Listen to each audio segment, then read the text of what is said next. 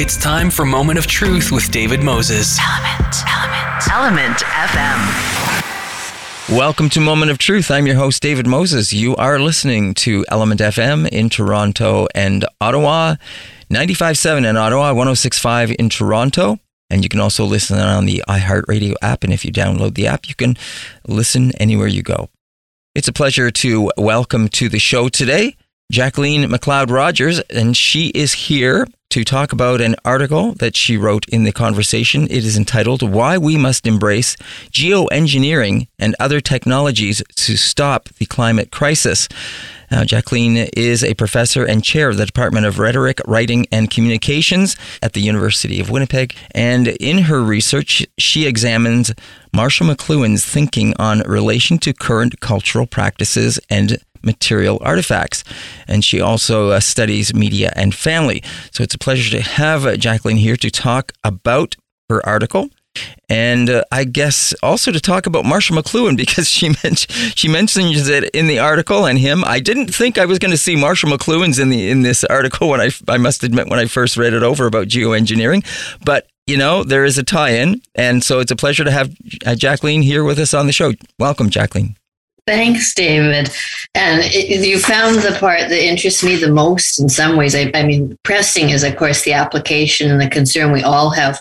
But why I come to it, or, or why I think I have something that might be a bit interesting to say, has to do with grounding it. Hmm. it it's, it's pretty interesting to think that some 50 to 60 years ago, McLuhan was already observing technologies and, and the, the kind of um, the way it was changing our, our planet, our environment, mm-hmm. and ourselves. Mm-hmm. And at, at, that point, he was making the argument uh, that we didn't really have such a thing as nature anymore. Yeah. And that for us to go forward, if, you know, if there was going to be either a dystopia, if we let everything go uh, with technology simply taking taking their course, I guess, in corporate corporate engines running those technologies, what he kept asking for instead was a kind of mindful and uh, and manage program so that we could uh, in some ways control what we had already unleashed and that would be the technologies. So what, what's pretty interesting to me is that in some ways mcluhan when there's arguments for geoengineering you can in, in some ways our canadian theorist gives us a bedrock to think about how that could be sensible how it's kind of inevitable that we may may need technology for the safe, but how how that move itself comes with certain kinds of dangers. Mm. Yeah, and we would need to. Uh, two real claims he would make. One would be control those technologies; they're already there, and, and they're already changing our lives and the environment. So s- somehow we have to step forward with craft and design and organize them. But his other huge argument was uh, the, you know, not really an answer, but the question of who is who's in charge, who will make these decisions, and, and, and one really important group in that decision making is the public. Right. Yeah. So he was huge on, and, and that's that was what I was trying to urge with the argument was not so much that we embrace geoengineering somewhat a little irked by the, the way that title sounds. it's more like embrace the idea. Let's let's mm. let's begin to to work on that idea of understanding the media that we have mm. or the technologies that we have. Yeah, under, understanding and getting the public involved. Well, you just said something interesting there about understanding the media or the technologies that we have. And what you were just saying there about Marshall McLuhan and about what, what he was saying, uh, the word that popped into mind was responsibility. Instead of, instead of just taking these at face value, instead of just taking these technologies that we, we have and just uh, not thinking any further than what they are providing. But but like you said, and what he was saying is about taking that responsibility for it and understanding its use and remembering that it's it's in our hands to control.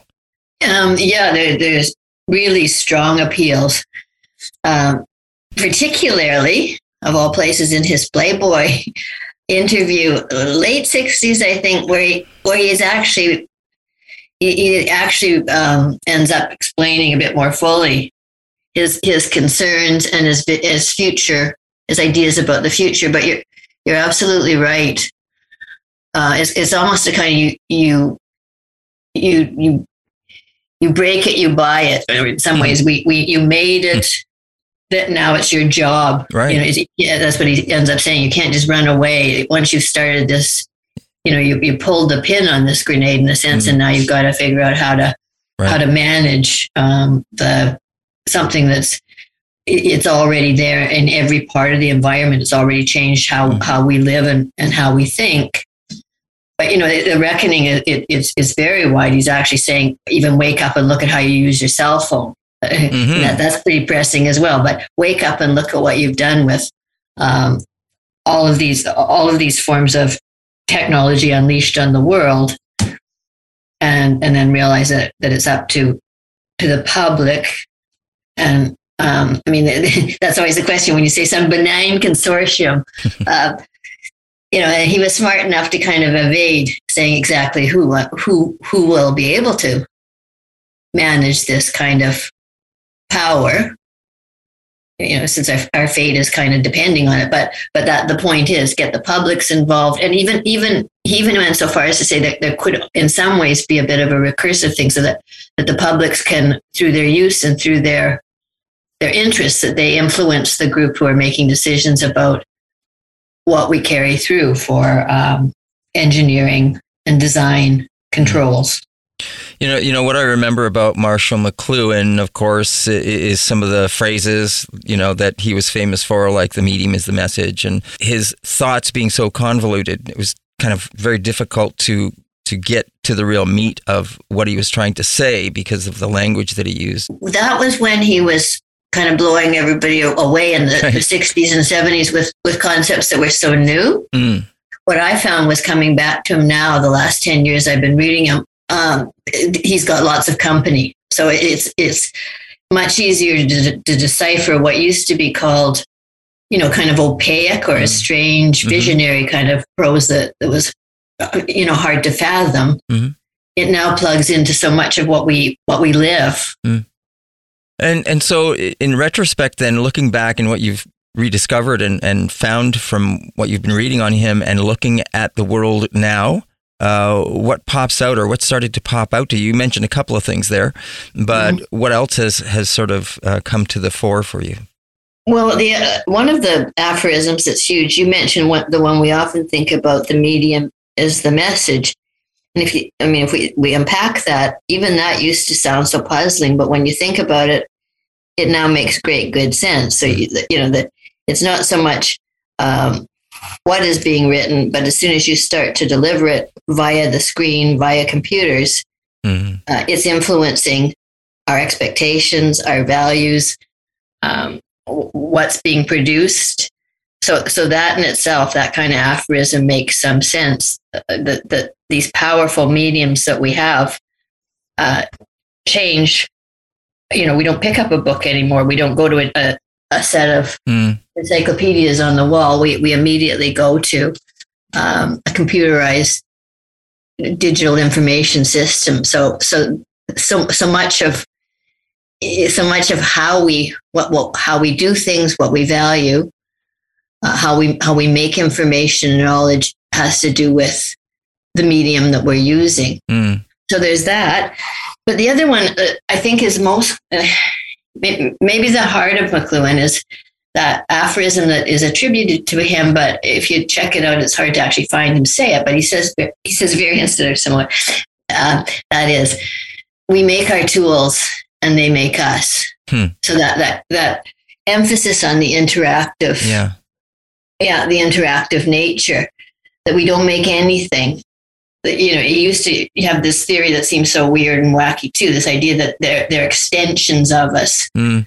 but when you really think about it, uh, you know, all, all the talk now in media that we're losing memory or that that we we we don't um, that we don't uh, converse the same ways or remember things the same way. All of this would have to do with the technological assistance that we have that we're bringing on board. Yes, you know that's interesting because it, two things come to mind when you say that. One, just reading the article, and of course, anytime I read anything on the climate and climate crisis and what we're dealing with, is that I keep thinking indigenous people living light on the land that used to live in harmony with the planet, and they had it, you know, at least in terms of knowing how to live and survive on this planet and respect it. Uh, that part of things was was dead on. Um, mm-hmm. The other thing that you just mentioned also is because indigenous cultures, for the most part, are very oral. So they did use their memory. They did use the practice of oral tradition to pass information down from one generation to the next. Well, there's some reckoning in there, and I, it, because of the, um, you know, clearly McLuhan wrote in a period before there was a as much awareness of mm. reconciliation and the, the, the value of listening to indigenous voices. Mm. But he doesn't romanticize indigeneity or uh, groups who have less technology. Uh, I was just thumbing through Understanding Media the other day and came across a passage and highlighted it where, it, it, yeah, it's a recognition that our, we've gained all this technological assistance and in some ways ease. But um, I don't think there's any question McLuhan would have said what was given up. Mm. The, the value of life, uh, mm-hmm. a less technologized life is, uh, was, uh, you know, it, that, that, it was better balanced. He, he has this concept of the, the human sensorium and the, the notion that you know, rather than just naming things that are visible and, and, and moving by habit, you actually uh, take in the world through all your senses. Mm. And you're, you're better able to do that in a balanced way the less technological interference you introduce into that. Mm. So, you know, us poor creatures now with all our static and all our, you know, basically just, just, just walking down a very thin aisle mm. that we've allowed ourselves to go down, mm-hmm. directed by science media and, and, and that sort of thing. So he, he was, he was very aware uh, without being romantic or nostalgic or sort of, you know, sort of can't go home again, boo hoo right. kind of approach. Yeah. He was basically saying that's that's what we had, and we've gained. You know, that there was things that we gained. We gained individuality. Uh, you know, there was benefits of reason, and, and all the wonderful things we design are pretty pretty neat too. But but what's what's lost there is that you know the, the kind of connection and wonder and kind of the clean the cleanness of of living. And, right. and, you know, honestly, he captures that in a phrase, and I was using it in the conversation piece. Um, we have there really is an end of nature that right. you know there's there's there's now so much technology and the, and, the, and I, I, think the other thing is he never he never hopes we can go back to the garden sort of thing. Mm. yeah, the genie's out of the bottle. So at this point, yeah, right. um, see, I, you use the term responsibility. Absolutely, taking responsibility for for for for this kind of uh, for the forces that are now a part of our lives. Mm. Yeah, I mean, this also takes us. I, I know we're, we're we're supposed to be sitting with geoengineering and thinking about the climate crisis, but I was just looking at. I mean, much of what he ha- says ha- applies as well to AI, and mm. it's. Uh, its prevalence, its embeddedness in so so many areas of our life. Mm-hmm. You know, another really interesting McLuhan concept that makes full sense to all of us now has to do with that idea of figure and ground. So he, he points out, you know, to, to live a sane or to, to actually live, you can only see the, the obvious things and you can't see all the context and the background and all the things that are at play, mm. all the related stuff. But, uh, you know, the, at the same time, he's saying if you want to wake up, like be woke, so to speak. Mm-hmm. You got to look at not just the obvious figures, the things that you do by habit, but you know the right. things you've trained yourself to see. Instead, look at all of the contextual uh, energies and, and things that are in the background that are, are shaping that that one thing that stands out in the foreground. Yeah. So I mean that's that to me that's one of his really powerful concepts and when he when he uses figure and ground it really helps. It, it what comes to mind is not only the responsibility, but also it sounds like work. And that's something that I think we are generally hard work. Uh, we seem to be moving further and further away from because we come we get more and more dependent on technology and things that make our lives easier. that existence uh, of coexistence of how we create something to make it better, but then that has, as, as you say and as he said, it, it has an influence on how uh, on how it it affects our lives as well. And how quickly it happens. I mean, a lot of what he had to say, and I remember his son Eric, who was a, a Torontonian, Hmm. uh, you know, their their concern. They, they, they saw the computer coming and that they, they were aware, uh, certainly Eric lived through that, but I guess what I'm getting at is that they began by observing how television, so that, you know, that's a lot of, a lot of what they're saying is honestly, comments, not so much about the digital environment and computers, but observed it, seeing TV as a medium. Hmm. But, you know, the, the, the huge parallels there when you realize that people went from, you know, sort of lights out when it's dark, or you go for a Mhm. walk outside and that was entertainment, or you would go to a live action theater. hmm Bringing that television to the home would have been, you know, a mega cultural jolt. hmm Just as exactly what you're saying. Now, now, eight year olds, six year olds have have their handheld computer, hmm and and we're all just we're, we're connected to each other and to information 24 7 so uh, another you know giant leap for mankind but into what kind of abyss. And he would be saying you know make sure you got your eyes open. Right. not just not just to the screen but to everything. Right. yeah You're listening to ELMNT FM in Toronto and Ottawa. This is Moment of Truth. I'm your host, David Moses. My guest is Jacqueline McLeod Rogers, and I'm speaking with her. Well, we've been talking about Marshall McLuhan quite a bit, but uh, we're also talking about her article that she wrote in the conversation. It is entitled Why We Must Embrace Geoengineering and Other Technologies to Stop the Climate Crisis. And it's a pleasure to have her on the show. Now, um, Jacqueline had mentioned just prior to that about something she mentioned in the article, and that is that Marshall McLuhan uh, had presented his view in a 1960s uh, article in Playboy of circling the planet with sensors and satellites had put the end to nature. Um, and he he made other, and you refer to that also in other ways about nature and that effect that our our technologies have had on us uh, is it's kind of like this two-way street. We just don't Mhm. create these things; they then affect us in ways that we hadn't maybe anticipated. Um, Now, your article, um, you know, you're saying that scientists are saying that we that an engineered climate recovery must be taken serious. What do you mean by that? well uh, I, i'm i'm clearly I, I work in communications rhetoric writing so I, I really emphasize i'm not trying to advocate for a particular science Hmm. because that's not my specialty and I'd Mhm. be in uh, deep water. uh, what I'm what I'm suggesting is that that we need to start to look at. Uh, so, but I, I'm numbering myself in the public and saying that that all of us need to become more aware of possible options. And again, I mean, what you, we've set it up with the McLuhan background Mm-hmm. none of these none of these options are a panacea you go there and that's going to solve it Right. but part of this responsibility it seems to me is to start to think about um, if we invest in let's say uh, direct air capture does it have potential you know seeing listening uh, starting to look at some of the geoengineering and terraforming solutions.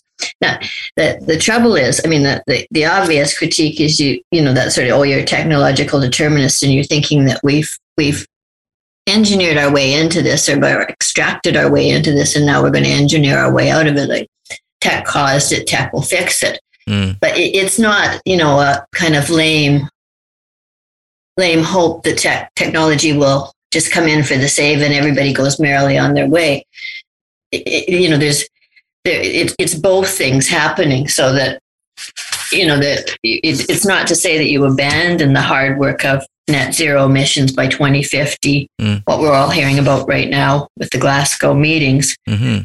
so we keep with the the aiming for the net zero emissions we'd keep to that target of a, a 1.5 degree warming by 2050 but you know that you read something like the water will come we're, we're all you know we're, we're, we don't need to read we're all experiencing firsthand smoke in Mhm. the air from the wildfires Yeah.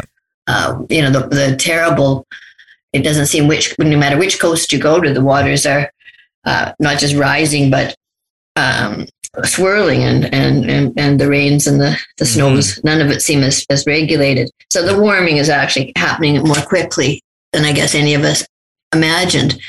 So it, it seems like in, in, instead of just hoping that politicians will fix this and we will keep to a kind of schedule for being better people and, and, and shutting things down and, and settling back, that, you know, why not have the two things? And to me, it's hypocritical. I was mentioning in the article, get up in the morning, you take an aspirin if you have a headache. Mm. We, can't, we can't number on our hands. Like, everything we do is technologically assisted yes. in our lives. So again, I'm not saying we should all race over for technology for the sake. Design will make this problem better, but I think it is also naive to pretend that we don't live entirely technologized lives already. Mm. Yeah, so that uh, that seeing how direct air capture might be an option, or I was saying even the scarier one, the one that used to be the stuff of sci-fi, where you were solar engineering, so that you were um, you know some some form of cloud cover to lower the earth temperatures. And you know even saying these things i realize that scientists would will say but you don't understand. And, and I, am saying i'll give you that. My, what i'm advocating here is is to, to, as you were saying do the hard work of trying to begin to understand what are the possible gains. Mm. yeah should we be supporting research and development i mean even when i look at the comments my article drew in so many people saying things like, oh, well, direct air carbon capture costs so much, it's ridiculous. Mm. You know, that Orca plant up in Iceland, right. it's minuscule with its it, what it's providing and it's costing billions. Well, all those things are true, but you know, we would have said that about electric cars. Sure. 20 years ago. Right. So, yeah, we're, we're hoping there's some trajectory where the things get better, faster, cheaper. Mm-hmm. Yeah. Yeah, of course. Um, now, the, the you mentioned uh, the Orca plant. You, there's an there's another um, technology that you mentioned in your article as well, uh, the solar punk. Yeah, yeah. I, I um, they were so helpful with me at the conversation because again, as, a, as the non-scientist, I had I had I had sifted through a number of options. There's a lot of really interesting engineered solutions, terraform solutions. Some of them super interesting ones have to do with mm. Uh, controlling rising waters around shore fronts, mm. like blue carbon capture. But I decided to just emphasize the two that are in some ways extreme and, and really involve technologies that are in development. Mm. To say, you know, we can't just say that's going to be the panacea. That there's the answer, but we probably should see, you know, with with with scientists and humanists together, if if these technologies if they have a positive trajectory. Okay, the, the one that's already occurring in terms of the solar mm-hmm. engineering, they've apparently run a few pilots of it in off the Australian coast mm. where they're spraying seawater into the air and that's keeping some of the the direct sun rays oh, off yeah. the corals. Mm. And, and they've actually had two pilots of this apparently run already.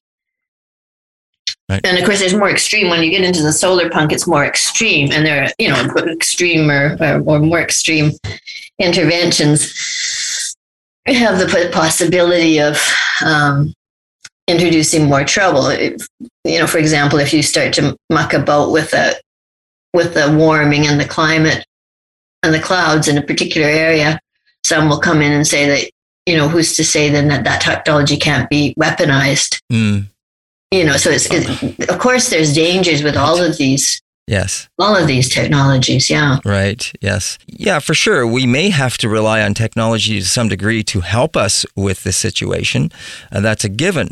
But the other I th- the other thing I'm also hearing is that let's just one just assume that that's going to be the answer and that we aren't going to have to do anything on our end, meaning we ourselves, meaning as individuals, mm. as countries, as a planet, and as a human race to say, okay, we have to make some changes. We have to make, take some responsibility here. What McLuhan was looking at, I just I just put out a book with Lexington called the, the Programmed Environment. So it was uh, McLuhan's technosensorium City, coming to our senses in a program environment. What he was getting at there is, is we, we, we, we don't really, or we've, we're out of whack and we've allowed for, at this point, if we're talking about the, the material or the physical environment, it's lost its, its balance. So some form of positive programming um, to restore what has kind of been, been set awry. And where I'm trying to tend back to, it's, it's like nothing is new. And I'm thinking the figure, a friend of his or a colleague of his was called György Kepes, mm. a Hungarian immigrant who who came over uh, during World War II, as so many Jewish people ha- had to do. And he ended up giving up his, his pursuit of art for uh, what is what he's sometimes been criticized for becoming the man in the gray flannel suit working at MIT. But his point was you had to keep an eye on down the halls. The scientists had the nuclear bomb. Mm. So in some ways, I mean, it, it, it, it shifted the worry and the concern. But then, you know, there, that's the question. If you don't, if, if, and I know I'm coming back to these geoengineered solutions. If we just hold our nose or ignore them or say they're too dangerous or we don't want them, um, so, some degree of investment and involvement and oversight, publics, humanist artists, it, it, it becomes a it's it's an issue for all of us to be invested in. Mm. So that was that's that's a parallel that always strikes me.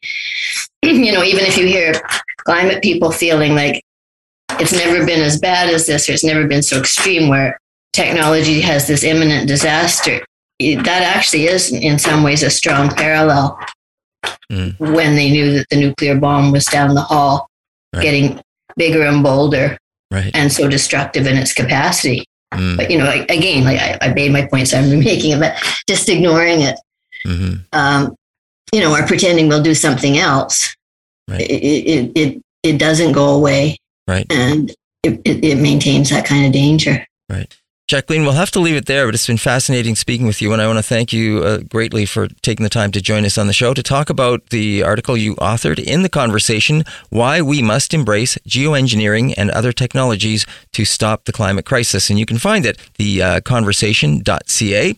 And uh, Jacqueline, been a pleasure speaking with you. I, I, I want to thank you once again for joining us. Thanks so much, David. All right, you take care. You too. bye bye. Bye bye.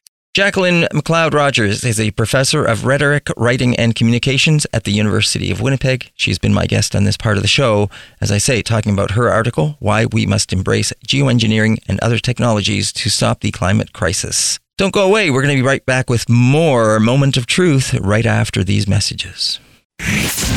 Now back to Moment of Truth with David Moses. ELMNT, ELMNT, ELMNT FM.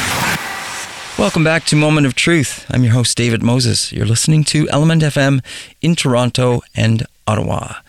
It is a pleasure to welcome to the show Paige Bennett. She is an affiliate member of Critical Geographies Research and the collaboratory uh, at the University of Victoria. She's here to talk about an article she co authored in the conversation. It is entitled Popular Climate Change Documentaries Often privilege wealthier countries and offer unbalanced coverage. She uh, co authored this article in the conversation with uh, Reuben Rose at Redwood. Unfortunately, he was not able to join us, but it's a pleasure to have Paige with us here on the show to talk about the article. Paige, welcome. Thanks so much for having me, David. So, can I ask you what made you think of wanting to write this article? Yeah, absolutely. This is actually kind of small piece of my master's thesis, okay. which focuses on these 10 films with a lot more in depth analysis. But I actually started thinking about climate change media and how different regions are portrayed differently within it. Um, in my undergraduate degree, when I had the opportunity to work in the Northwest Territories doing research on landscape change due to climate change there. And I just started seeing these huge disparities in how the Arctic in particular, and in particular the Canadian Arctic, is shown in media. It's always these images of exclusively ice. It's very rarely shown that people live there. It's often, if there is any kind of habitation, it's a polar bear. Mm. Whereas the reality is, these regions are very rich cultural landscapes that people have lived in since time immemorial, but you, that's not shown in popular media. So I started thinking about, well, why, when we look at climate change media, are some places shown as kind of these caricatures of what they really are, mm. whereas other regions get really in depth coverage um, that cause you to feel concern for them because of what they are in reality versus what they're shown as in the media. So it kind of started from there. And then I wanted to zoom out and look at how that trend might exist in other parts of the world as well. Mm. Now, of course, uh, it's an interesting time for your article and to be talking about this, of course, because of uh, COP26 that is happening. Mm-hmm. Um, what have you seen and been paying attention to as this uh, climate conference has been happening? Um, I think what's been most interesting for me is how COP26 in particular has really highlighted those inequities that I mentioned in the article and that mm. climate activists from around the world have been pointing out mm. for a very long time. Um, first of all, it was extremely difficult for delegates from countries in the global south to even access the conference this year because um, the UK has fairly strict um, vaccination rules mm. around um, what's the term I'm looking for? Isolation periods when you mm-hmm. get there. So yeah. people from certain countries are having to stay in quarantine for 10 days, whereas someone coming from Canada didn't have to at all, for example. Right. Um, eventually, the UK waived that and actually had to provide a vaccination program for delegates from certain countries just so they could actually come to the conference. So I think that this conference, even before, even before it began, really emphasized global inequality.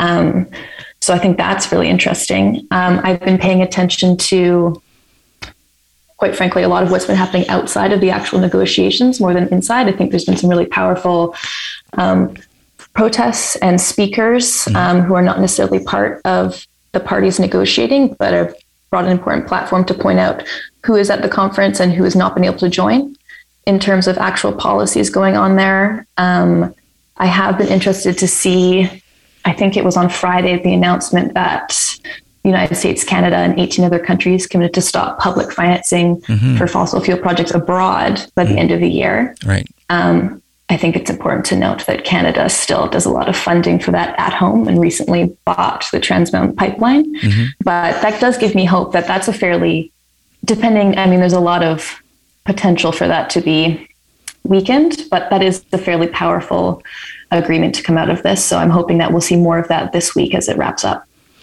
Right.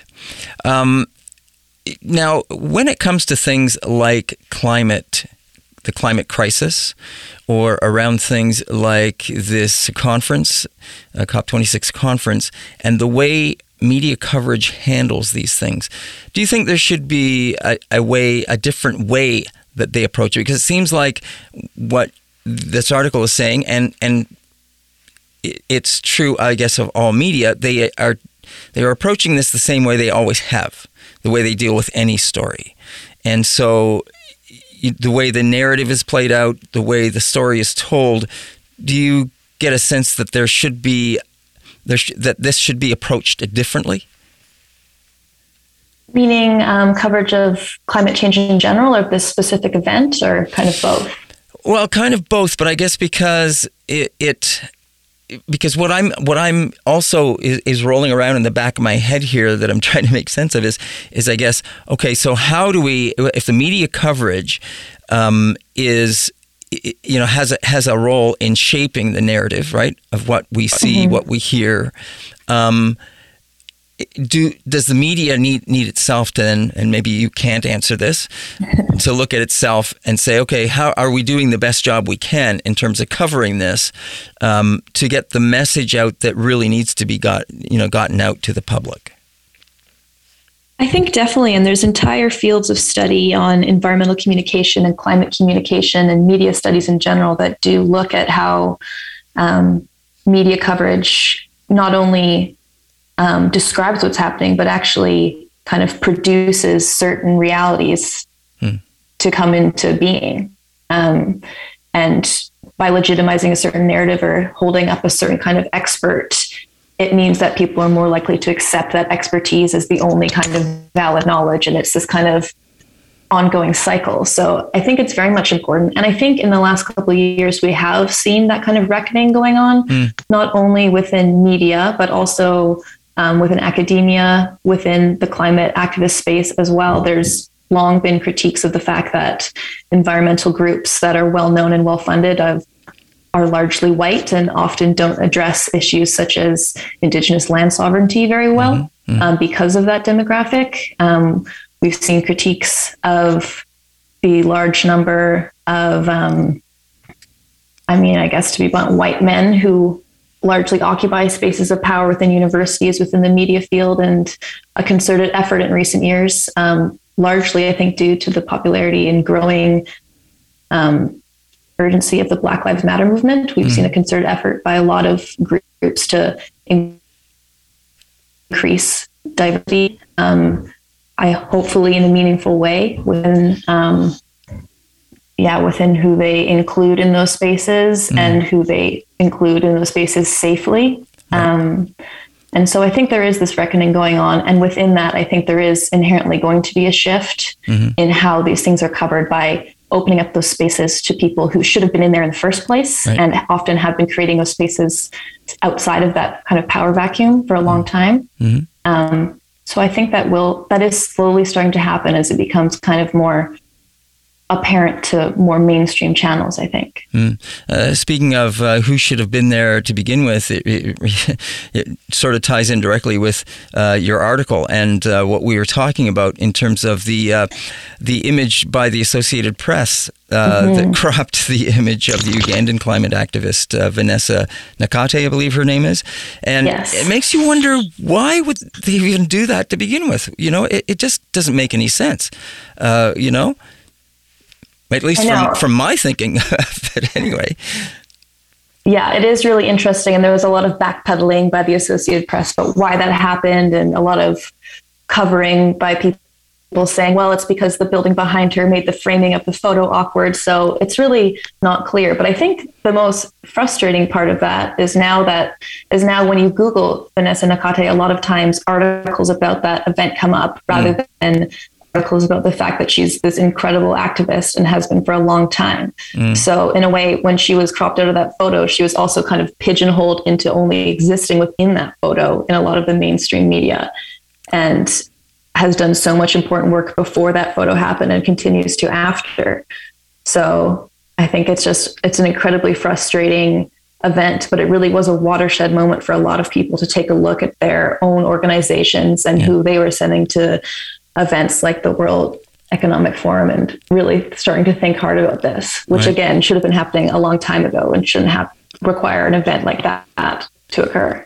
You said that you see some of these things starting to change a bit, but in your in your time looking at this and examining these things, uh, did you were there any surprises for you that were really glaring uh, for you as you started to look at this, or any pleasant surprises that came um, I think a couple of the films that I looked at, because my analysis looked at 10 films mm-hmm. across 15 years. Right. And I think there was a fairly clear progression in those films representation. Mm-hmm. I mean, I, a lot of them still, even more, some of the more recent films were still had problems within them, which I discuss in my thesis and this article. But some of the more recent films, in particular, This Changes Everything, do so much better of a job than some of the really early films in terms of um, highlighting diverse voices and telling stories about vulnerable regions that don't just fit into these stereotypes. So that was really refreshing to see. Mm-hmm. Um, and it definitely was clear over that time period that there was some change occurring. Mm, right, right. That's good to hear. Very good to hear. You know, um, as I think about about this and about how you you, know it, it's framed in terms of who's telling the stories, uh, who are the nations that are represented, uh, and and and how that message is being uh, you know brought to the public. Um, you know the idea that if we are if some of these documentaries for the most part are ignoring some of the countries that are mostly being affected uh, we, we've already seen through other uh, historical uh, situations where, for instance, if these countries continue to be affected by clim- by the climate crisis, if there's a lack of food, if they're if they're flooded, if there's droughts, all those kind of things, and people start you know, migrating to other parts of the world because they need to, they can't survive. That, of course, is going to affect other nations, um, and and so we should be looking at all of this stuff.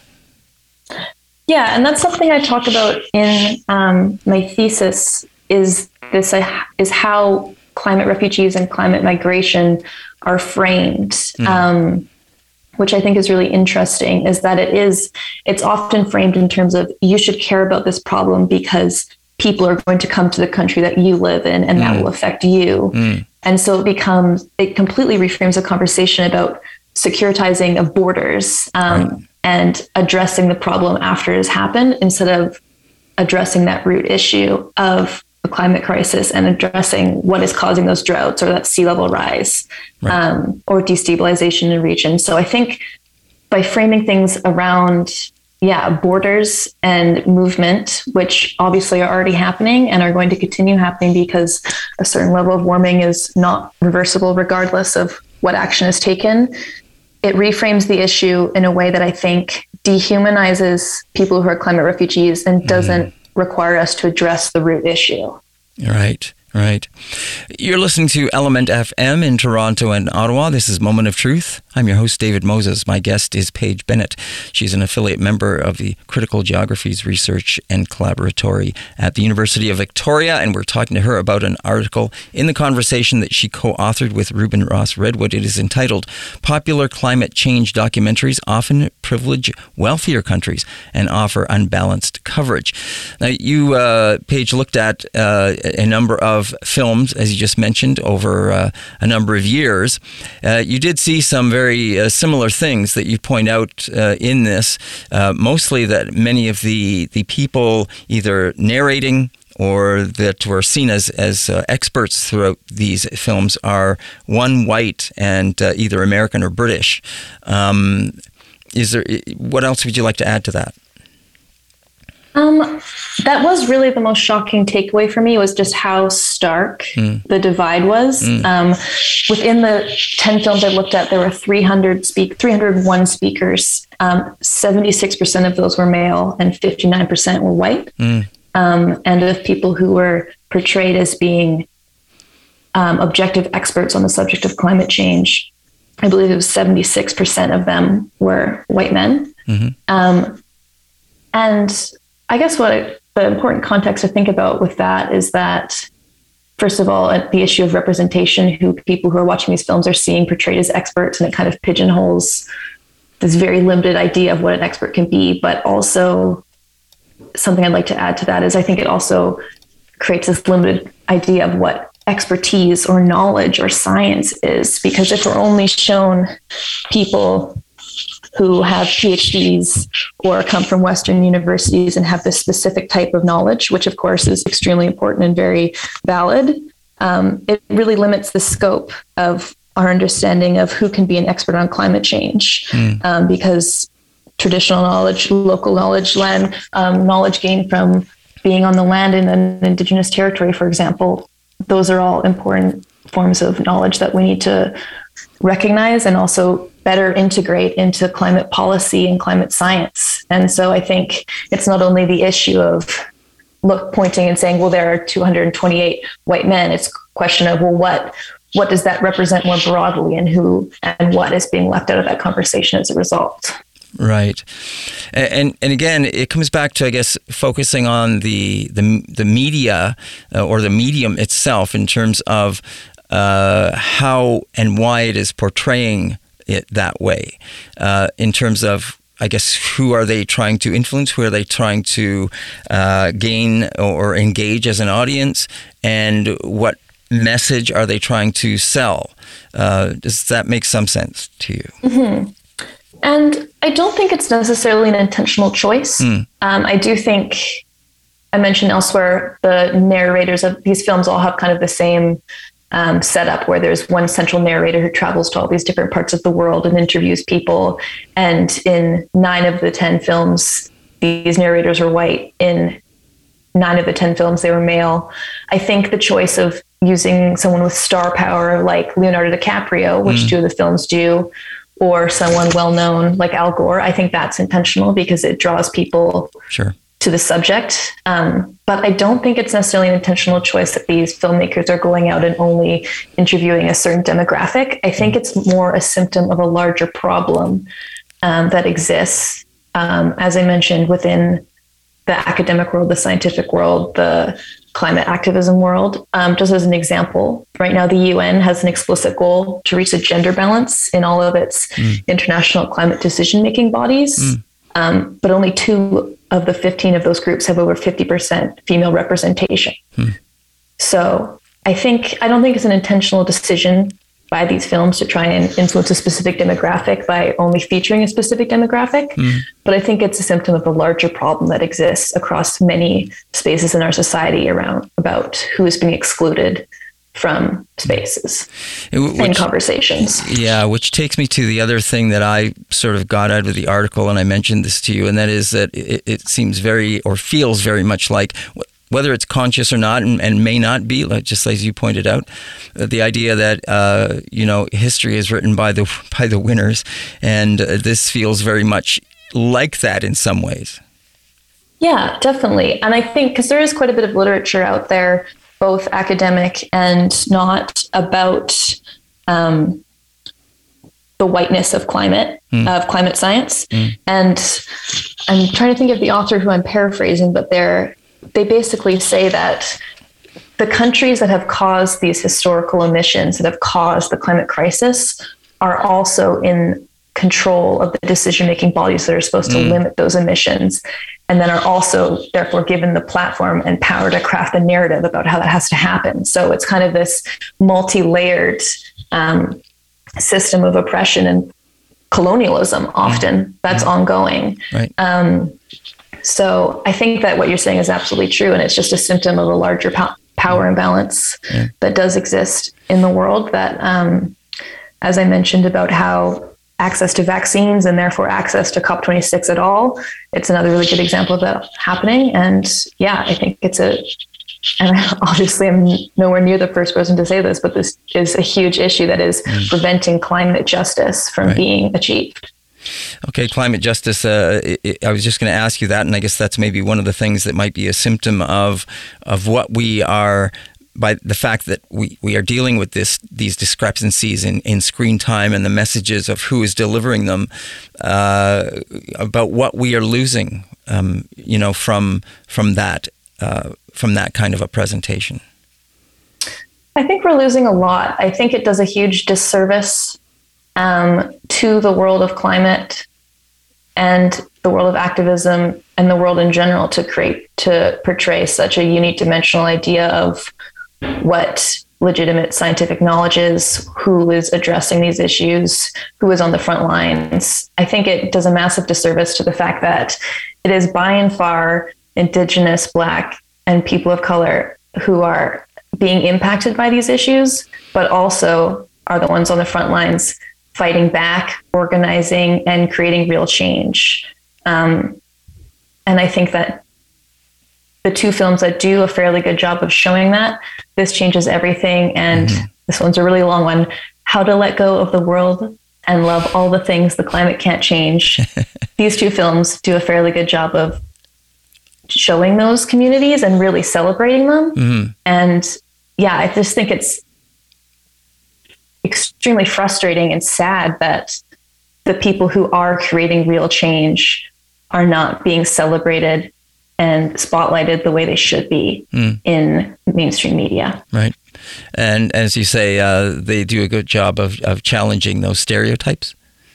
Yeah, they do. Um, in particular, in How to Let Go, there's a long sequence on this group called the Pacific Climate Warriors. Mm-hmm um, who are from a coalition coalition of South Pacific nations who are being um, impacted by sea level rise, and they not only show the reality that these communities are being impacted and people are being affected every day, but they also show that it's not just that's not the only thing that you see from these communities. You also see their incredible organizing skills Um, they're very, very badass. I don't know if I want to say that. They're very, they're very impressive um, actions. They in the film they stop a massive coal barge coming out of an Australian port. Mm. Um, but they also, I think, what's so interesting about this film is often when, and this is kind of getting into the nitty gritty, but I think it's really interesting. A lot of um, images you see of small island nations, it's always kind of the same image of a flooded beachfront. Mm. And you just you don't really have any idea of what day-to-day life in those communities are like because it's just this one single snapshot but Right. this film shows um, one person traveling between the islands by ferry you actually get to see his house. Right. you see his source. Um, i think he has i'm trying to think of other examples but it actually gives you an idea of that there is are lively communities and life goes on every day in these places and it's not just this constant tragedy the way you see in other films. And i think that's so valuable to see Hmm. Right. And, and for, so for people that are interested in uh, possibly, you know, looking at these films, do you know where they can find them? um, i believe how to let go of everything was a more limited release Okay. so i'm not sure where you can watch it Okay.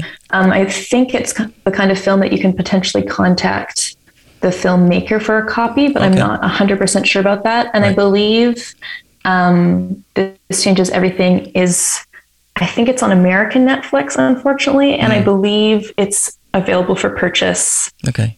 through Amazon, but I'm not quite sure. Yeah. Okay. Well, and people have the titles, and they can certainly Google them and uh, try to find out what they can about them, and see if they can uh, access them uh, locally uh, from wherever they might be.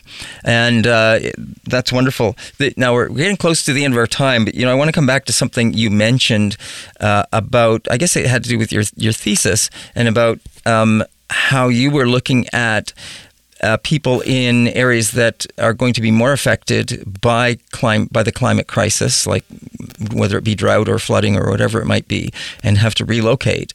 Um, that you said, you know, th- these people are going to be affecting your your country or your, you, perhaps where you live because they're going to be moving to other areas. And you know, the other thing that I think we have seen and we've heard about is that scientists are saying, and they're very surprised sometimes by that how quickly uh, things seems to be happening from a climate uh, perspective. Uh, they're happening faster. And they're more, they're accelerating at a greater rate than they were anticipating, and it, so it seems like that timeline is speeding up. So, and the reason I say that is because I'm, I'm thinking that we all seem to think we have more time than we actually have in terms of this climate crisis. Yeah, absolutely. I think things are happening more quickly than we expect. And I think for a lot of people, um, the climate crisis is kind or has been something fairly abstract or that happens to, you know, people over there, but it's not going to impact me. But I think that this summer in particular, particularly in Canada and the United States, was a wake up call for that. I was in British Columbia during the heat dome. It was 37 degrees inside my apartment for Yep. two days. You mm-hmm. know, people are starting to see that this is happening quickly and that not only could it happen to them, but that it is happening to other people already and it has been for a long time. And that their humanity matters just as much as ours does. And we need to act fast to prevent anything worse happening to all of humanity, I believe. And it's frustrating and disappointing that hmm. people have to experience things firsthand in order to have that realization. But I think that is kind of often an inherent part of the human condition. So I really hope things don't have to get worse before they can get better. Right. But things are certainly happening faster than a lot of us anticipated. Yeah. And the other thing I remember hearing about is that Canada, the temperature is actually rising much faster than in other countries for whatever reason. I know that's true for parts of um, northern parts of Canada. I I can't speak to that about the rest of Canada. I'm not sure, but I know that Arctic regions of Canada and all over the world, there is a polar amplification, and it is um, heating one to three degrees faster than Right. southern regions. But I'm not sure about the rest of Canada. Yeah. But Paige, it's been uh, fascinating speaking with you. I want to thank you for taking the time to join us on the show and talk to us about your article entitled Popular Climate Change Documentaries Often Privileged Wealthier Countries and Offer Unbalanced Coverage. People can find that by going to theconversation.ca. And uh, it's been a pleasure having you on the show to, to talk about this. Thanks so much for having me. I really appreciate it. And that is Paige Bennett. She is a Bachelor of Arts and Master of Arts in Geography at the University of Victoria, and she is currently an affiliate member of the Critical Geographies Research Collaboratory at the University of Victoria. Her research interests focus on the intersection of environmental communication, critical geographies, and climate justice. And that is your show for today. I'm your host, David Moses. Thank you for listening to Moment of Truth, and we will see you again tomorrow. This has been Moment of Truth with David Moses. ELMNT, ELMNT, ELMNT FM.